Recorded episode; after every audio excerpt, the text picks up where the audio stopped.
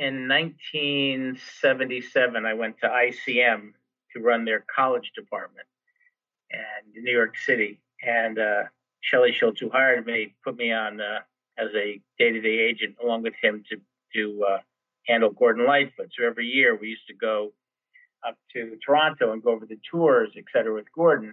And then uh, many years later, he got uh, a Juno Award, which is kind of like our Grammy, is our Grammy. And he in Canada. In Canada, correct. And he we sat in the front row, and it was amazing. And and all of a sudden, there was a surprise guest to give Gordon the award, and it was Bob Dylan. Bob Dylan. We had about I don't know 40 or 50 big, huge, thick Sony televisions up there. Bob came out, and he was a little little high, and he actually had his back to the audience for like two or three minutes, just images of himself on the screen. Was quite quite funny.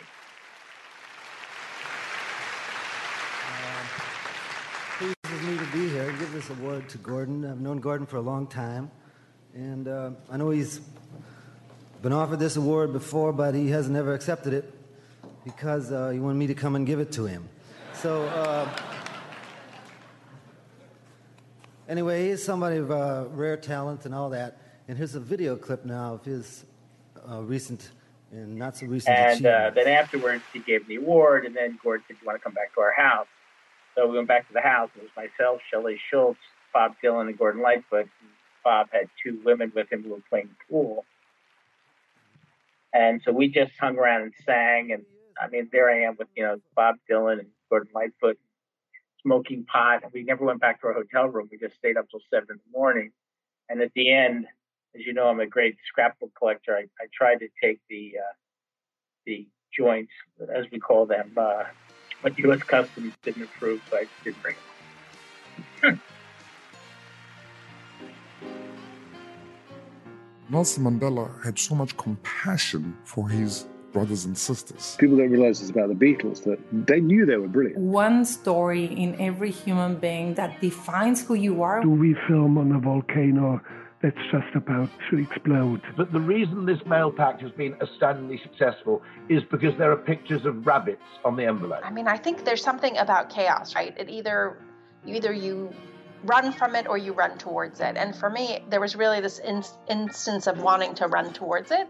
Welcome to Great Minds. Our guest today is a longtime friend, uh, the great Eddie Micone, uh, safely ensconced in your compound down in Wilmington, North Carolina. Uh, and Eddie, thanks so much for being here today. It's an honor to be here. So, you've had an incredible career, and we're going to walk through uh, an awful lot of it. But let's go back. How did you get your start? Because your dad, who I was lucky enough to know, um, was not in the entertainment business. Where did that bug come from? In 1964, when I saw the Beatles on Ed Sullivan. Thank you. Thank you very much. We'd like to carry on now with a song from our new album in England, and it'll be out in America shortly. And it's a song with featuring just Paul, and it's called Yesterday. Started a band, took ninety dollars, bought half a drum set, started a band called the Noblemen. We were in eighth grade. Uh, we played the ninth grade dance. First deal I ever negotiated was we got five dollars an hour. Now think about that. There were three of us. We made forty-five dollars. We had one amp, two guitars, half of a drum set, and one mic, and we made fifteen dollars. And we were in eighth grade. Not bad. And we played, and we played all through high school. And, uh, it was fun. And when tell us about that very first time. Uh, I was born in 1964, so I've seen clips, but I didn't see that Beatles appearance. That was such a seminal moment in popular culture and our history, not just here in America, but but globally. What was that like seeing that on TV for the first time? Now, yesterday and today, our theater's been jammed with newspapermen and hundreds of photographers from all over the nation, and these veterans agree with me that the city never has witnessed the excitement stirred by these youngsters from Liverpool who call themselves the Beatles. Now, tonight, you're going to twice be entertained by them.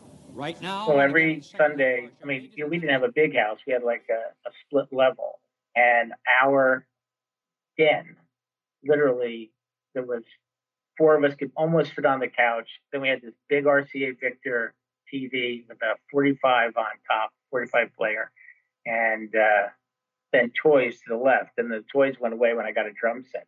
But the room couldn't have been more than 10 by 10. I mean, it was tiny, but to us, it was big. And we sat there. I remember sitting on the on the floor and watching, and just I can't begin to tell you. There were, I mean, I saw everybody on the on the on the Sullivan show. I saw Melanie. I saw the Stones. I saw the Beach Boys. I saw the Kinks. I saw the Rolling Stones.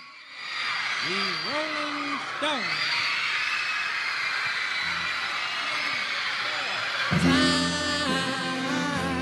is on my side. But the, the one, the, the first person ever used an orchestra was John Sebastian, who's a friend of mine, still is. And uh, when they did Loving Spoonful, did Darling Be Home Soon, the orchestra rose.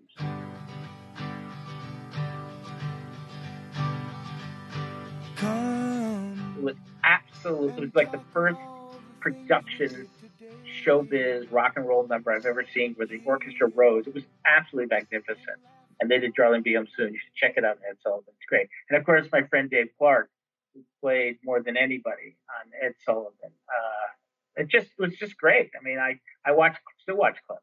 It's great. So you mentioned Shelley Schultz, and and you were lucky enough as a young man to work with some extraordinary people, not just talent but business talent. Uh, tell us about Shelley and some of those other great minds who helped shape you early on in your career. Well, there was when Shelley Schultz hired me. I'll never forget. Uh, we were at a place called the French Shack, and I was running a, a company called College Entertainment Associates, and I was we were the largest buyer of talent for colleges in the country. I was the third owner, and I was a young kid. I was only 25 years old, and we were having lunch. And those days, yeah, you drank, you smoked, and you had dessert and coffee. And Shelley Schultz said, you know, you should come over and run our college department. And he said, how, how much would it take? So I, I knew what I was making. So I doubled my salary and I said to him the number. And he had a cigarette in his mouth and he had holding his coffee and he spit out the cigarette and the coffee spilled over the table. And I thought, oh my God, I should have just, you know, I shouldn't have been a pig. I should have said like a thousand dollars more.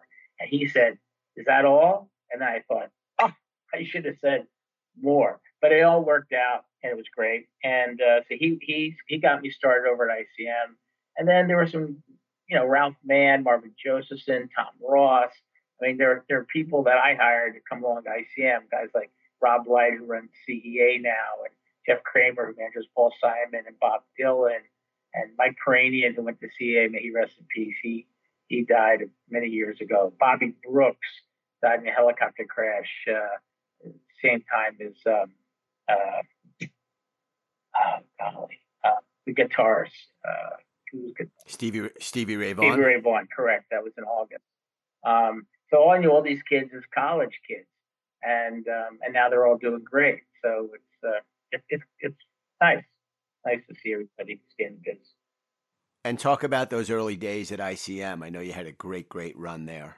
Yeah, ICM was great. I mean, you know, worked with uh, Jefferson Starship, the Kinks, uh, actually Kenny Rogers stuff, Dottie West, Gordon Lightfoot. But my main thing later, I became like this comedy guy, and I had Billy Crystal, Robin Williams, Dennis Miller, Kevin Nealon, Dennis Wolfberg, may he rest in peace, John Pinette, again one of the funniest guys of all time. Uh, he has a uh, a Netflix documentary coming out, which I was interviewed in, which I'm really excited about seeing because I signed a piece of I signed a piece of paper that basically said you know they can do whatever they want. So hopefully I'll come out looking good. I know he was a great guy. Uh, and uh, who else? Dennis Miller. I mean, we just uh, then I had like Patti LuPone, Maureen McGovern, Suzanne Somers. Uh, just you know, I booked because I booked Atlantic City later in my life as well. So I mean, I got I got to do everything, and um, it was it was just a great run, great run at ICM. So when you look back to that early part of your career, and those are some incredible names that you worked with, is there something that comes to mind when you lay awake at night and you reflect? You say, "Boy, that was really something." Well, the ICM days were just incredible because we all worked hard and we partied hard, probably too hard. but you know, we used to go to shows at uh, Ron Delsner produced shows at Central Park. I mean, that was just you know at least three times a week. We go to the Bottom Line, which doesn't exist anymore.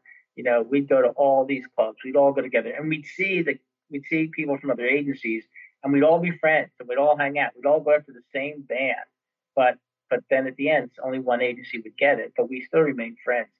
Um, I just remember like when I was a younger kid at CEA, and I used to book, you know, Bruce Springsteen dates, J. Geils dates, Bonnie Raitt dates, Bruce Springsteen dates, Alice Cooper dates. What's funny, this morning I went, I Googled CW Post the Dome because that's the that was the facility I used, and I can't. I looked up all these bands, and I, it's all there. It's like you know, New Riders, the Purple Sage. Uh, uh, we did Joe Cocker. I mean, I we the band. I did the band when I was in college in 1992. The week there on the front page of the, I think it was Time magazine, and they were the first artists to get 25,000 a night, and I paid them 50 grand for two shows. And uh, wow. remember the steak place Monero's? Yeah, sure. All right, so I was so hooked. Yeah, that's that's very near where I live. I live in Port Washington. Right, it's very this, right down the street. Yeah, well, this was in near Roslyn, so that was in yeah, Manhattan. Yeah, yeah, yeah. So the dean of students. I mean, I this guy. I, mean, I used to smoke pot with him, but I mean, I took his credit card. I called Monero's. I ordered for the band steaks, potato. I mean, we had the whole thing catered. Wow. And it was just those are the days. You know, it was like you didn't count tickets. You just, you know, yeah, that's fantastic. Yeah, that place is still there now. It's called Bryant and Cooper, but it's the same building, and they have a butcher shop just like Monero's used to have. And then you made a leap from ICM, and where you and I met, and you'll correct me if there was something in between, but you ended up at Radio City Music Hall. I did. In uh, 1989, Scott Sanders called me and offered me a job, and I was at ICM, and I was there for 13 years. But the management had changed. Shelley had left.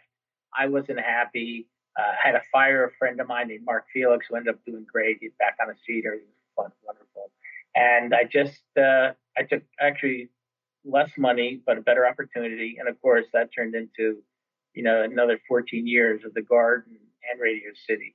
And uh, those are incredible times. That's where I got to meet you and work on Super Bowls and TV shows. And, and uh, still in my office right now, I'm looking at the two chairs I used to sit in. And I came for you guys to come down so you can the office is kind of cool with a lot of fun posters. Yeah, no, that's a, it's quite a museum you've got there.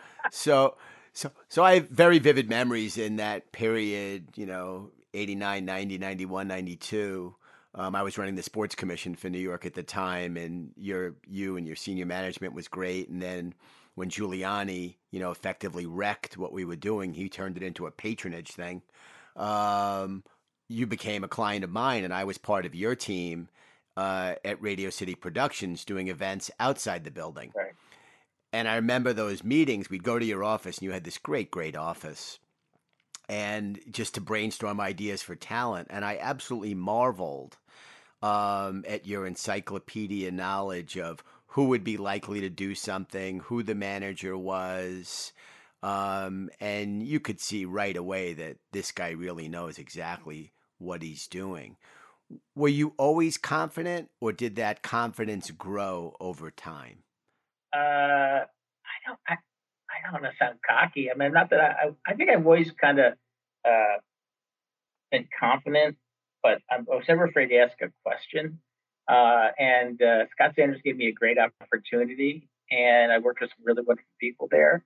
Um, I think you know if you know what you're if you know you're right, it's easier to say what's on your mind. If you're if you're not sure, you're better to listen. One thing I've learned as I grow older is I, I listen a lot more than I used to, and uh, it's very beneficial. That's all I can say to you young folks. Listen. That Radio City run.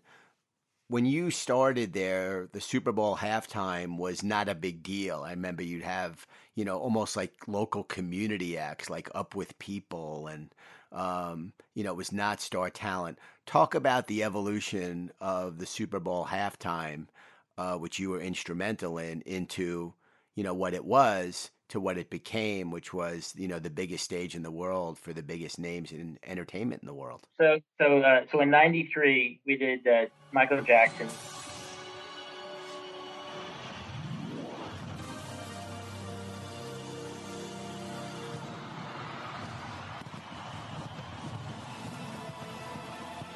'96 we did Diana Ross, and that's the one we did in Phoenix, where she left uh, in a helicopter, which is pretty phenomenal.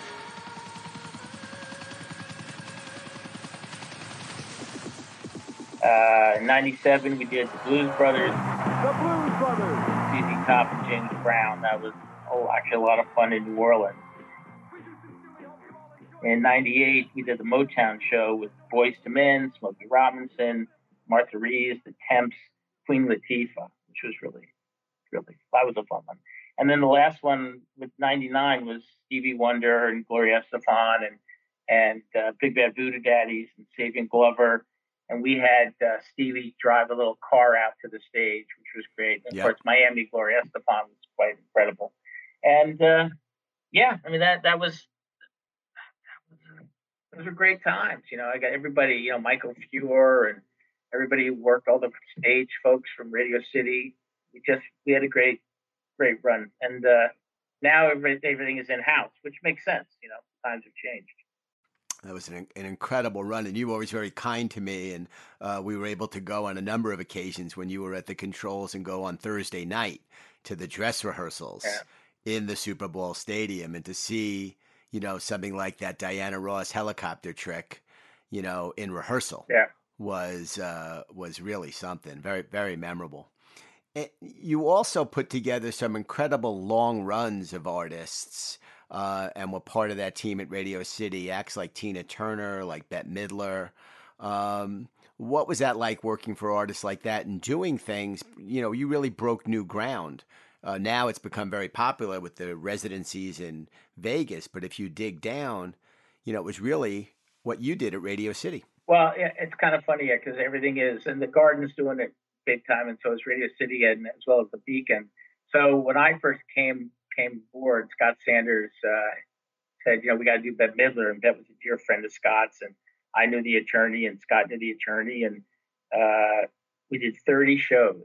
Then, you know, we went we did 10 Yannis, and then we did I think it was 18 Tina Turners. And we basically, Scott and I would just get in an airplane, land, rent a car, go see a manager, do our dog and pony show. And, and we were very good at it because we had, I mean, you're selling Radio City. It's not that hard. Uh, but it was hard because everybody, our good friend Ron Delsner was telling everybody that, you know, the place was old and not, not good.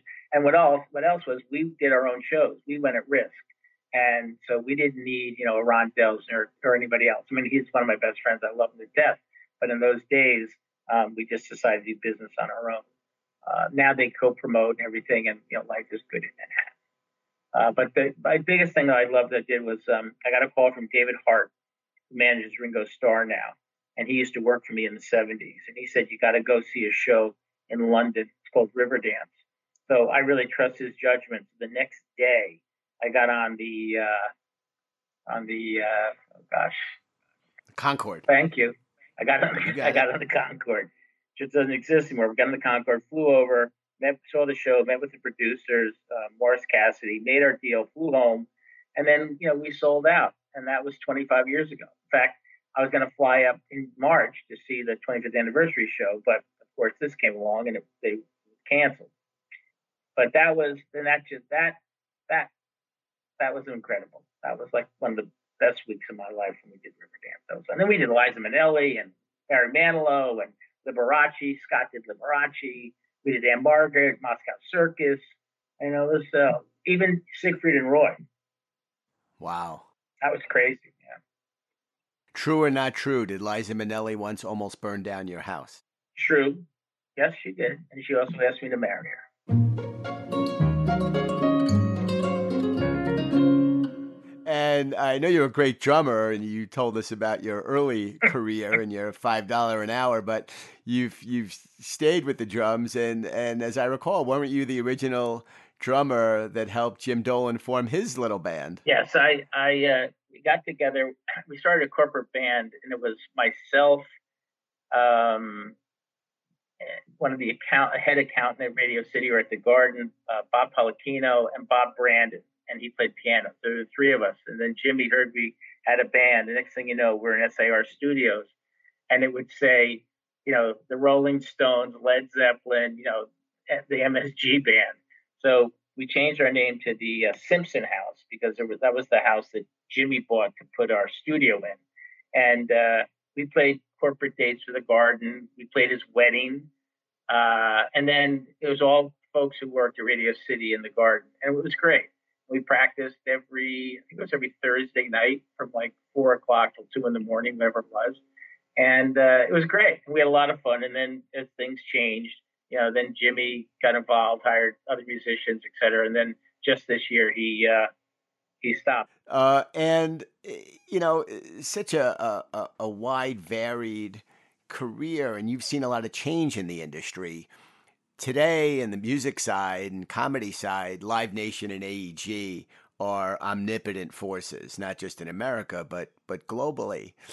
When you first started the business of promoters, it was a local business. It was a personality driven business.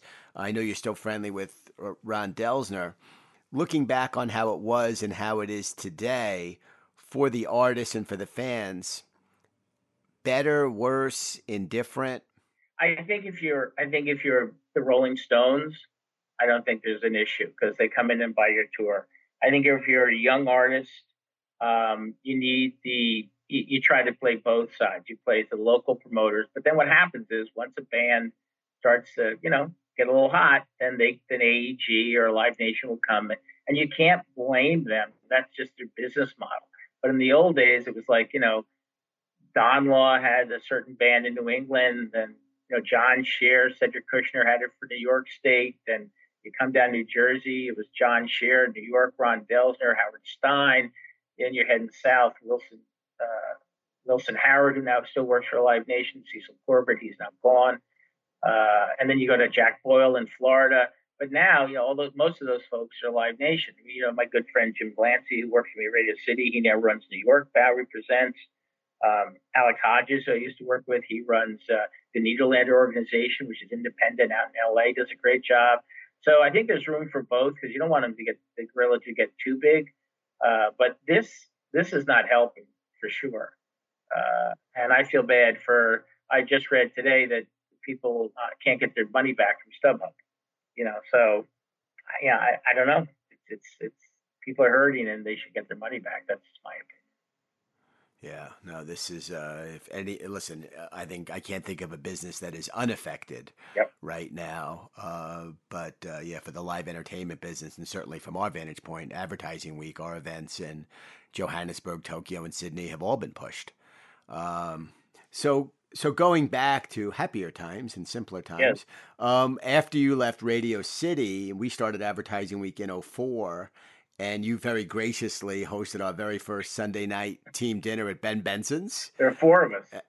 Yeah, at the Ed Micone table. It was Lance, Tony Salerno, you and I. And now, and, just to fast forward, now there's like 40 people, 50, who knows? Yeah. Oh, yeah. But not, yeah, my, but not my dime. no, no, you don't have to pay anymore. That was wise of you to pay when it was only four people.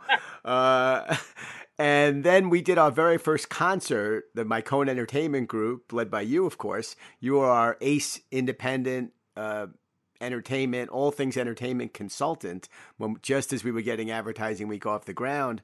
And the very first band we booked, and it was Lance's idea in 2005, you did for us, and it was Gnarls Barkley Yeah. back in 2005. Um, and we did a lot of great stuff with you, uh, Jon Stewart and Susie Essman, uh, the next year at Jazz at Lincoln Center, our first big comedy event. So we would not be here today if we weren't standing on your shoulders, you know, way back then. It was an honor to be involved, and the, those four or five years were just uh, quite incredible. And uh, literally, you started with I remember there were four of us in a room. Again, it's a tiny little room, and It sure was. and uh, you've done an incredible job of building a great. I hate to say it, use the word brand, but it is, and it's it's international, and it's still fun. You don't need my help anymore, but I love when you call and ask, so it's kind of fun.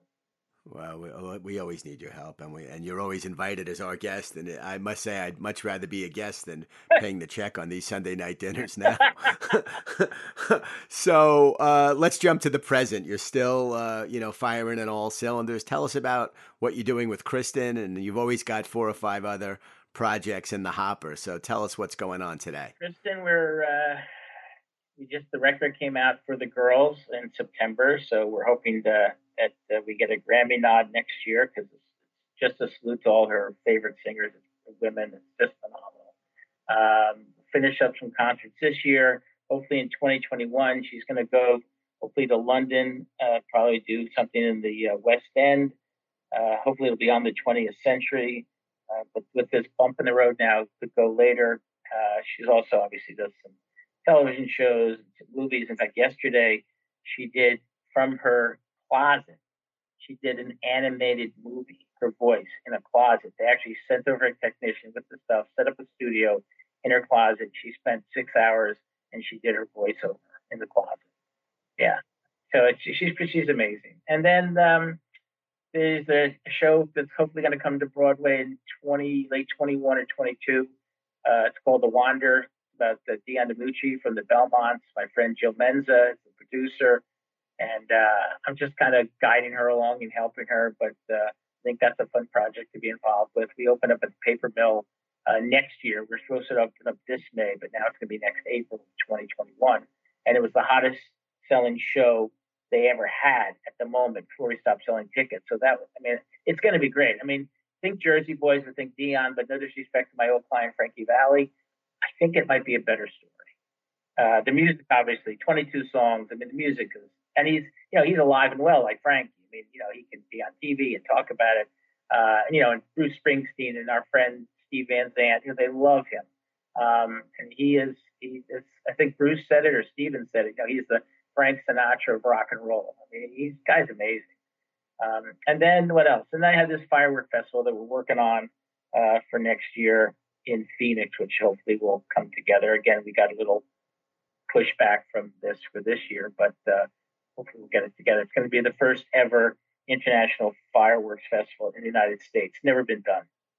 So I'm doing that doing that with my friend uh, uh, Ludovico, who you know, who used to work at Radio City, and Jim Sosa, Jim Sosa, who's the best fireworks man in the world, and he's having a tough time because people are canceling, obviously, fireworks. So so uh, everybody, it like you said, this is affecting everyone. So you're, you know, in the in you know, been in this at this an awfully long time now. You've been in show business fifty some odd years. Is there something looking to the future that you have in the back of your mind that you say, I'd still like to do that you haven't done yet? I I'd like to possibly um to say it. Uh I my scrapbooks. I'd like to make them accessible online. You know, I, I don't know how you do that, but almost like a, I, I don't know. You know, I, I, I have such great, like most guys in the business. You know, if you keep stuff and you and you save it. I mean, I went to the Bill Graham thing in New York City. It was, I mean, I don't have that, but I mean, it was incredible the stuff he had. Right. Uh, right. But my stuff is it's fun and it's it's all you know all good. Or I could you know do a fun book, but uh, I don't know. Maybe one day we'll see. You know, okay. Yeah, maybe maybe a little coffee table book. You never know. You know. Uh, Great. You never. And, you never know. And lastly, looking out at the landscape today in entertainment and pop culture, what are some of the great minds who are performing at the top of their game that you look to and that you respect? Well, I mean, you gotta you gotta look at you know Irving Azoff. You know, I mean, I mean, I used to book "It's a Beautiful Day" back in 1972, and, and, and James, the James Gang. I mean, he, I mean, it's crazy, and he's been around forever. And guys like you know Ron Delsner and Don Law and and Wilson Howard, mostly promoters, guys I dealt with. I mean, not to throw a little curve here, but I mean, I used to sell talent to, to Harvey Weinstein, you know, but who, right, but who right. knew? You know, that those are the right. those are the early days. I mean, you know, I didn't know. I mean, that was you know, he was younger than me. Uh, but uh, you know, Shelley Schultz and Marvin jo- Marvin Joseph, who ran ICM, was great. But there was a guy at the uh, he ran the Rockefeller Group. His name was Dick Voell, and everybody was afraid of him, uh, except except me, because I dug him. I just I just trusted him, and uh, right. he uh, we would have meetings, we do presentations, and in those days you had the, the big screen and you had the piece of paper and you showed on the screen and there was like 60 people in this conference room at Rock Center and he said to me, "No, Eddie, just just come up here and talk to me." And all the you know the you know the names, I won't mention, but all the people at, at Radio City got very nervous because they didn't want me talking to Dick Voell. So I get I get up to Dick Voell and he just I just believe make believe that nobody else in the room. He says, "So why don't we have Rod Stewart?" And I would tell him because he plays Madison Square Garden, you know. But they didn't never want me to tell him that, you know. We, this is before we were partners, you know. They we, we were bought by the Garden. But at the end, he walked out. He put his arm around me and he said, "You know, I want you're doing a great job. Thank you." And then two gentlemen who were named nameless came up to me and said, "What did he say? What did he say?" And I said, "He said I'm doing a good job." But that that's the paranoia of corporate life, which I really tried not to get caught up in. You do, but uh, when you're on the once you've gone through, you know, Radio City and especially the Garden, which is very corporate, and then you get on the outside again, you, you really find out that a lot of it is just, you know, it's not necessary. But everybody runs yeah. their business differently. Fantastic, fantastic. Well, Eddie, you've been a great guest, and thanks so much. And uh, stay safe and healthy down there. You too. Thank you very much, and uh, best family.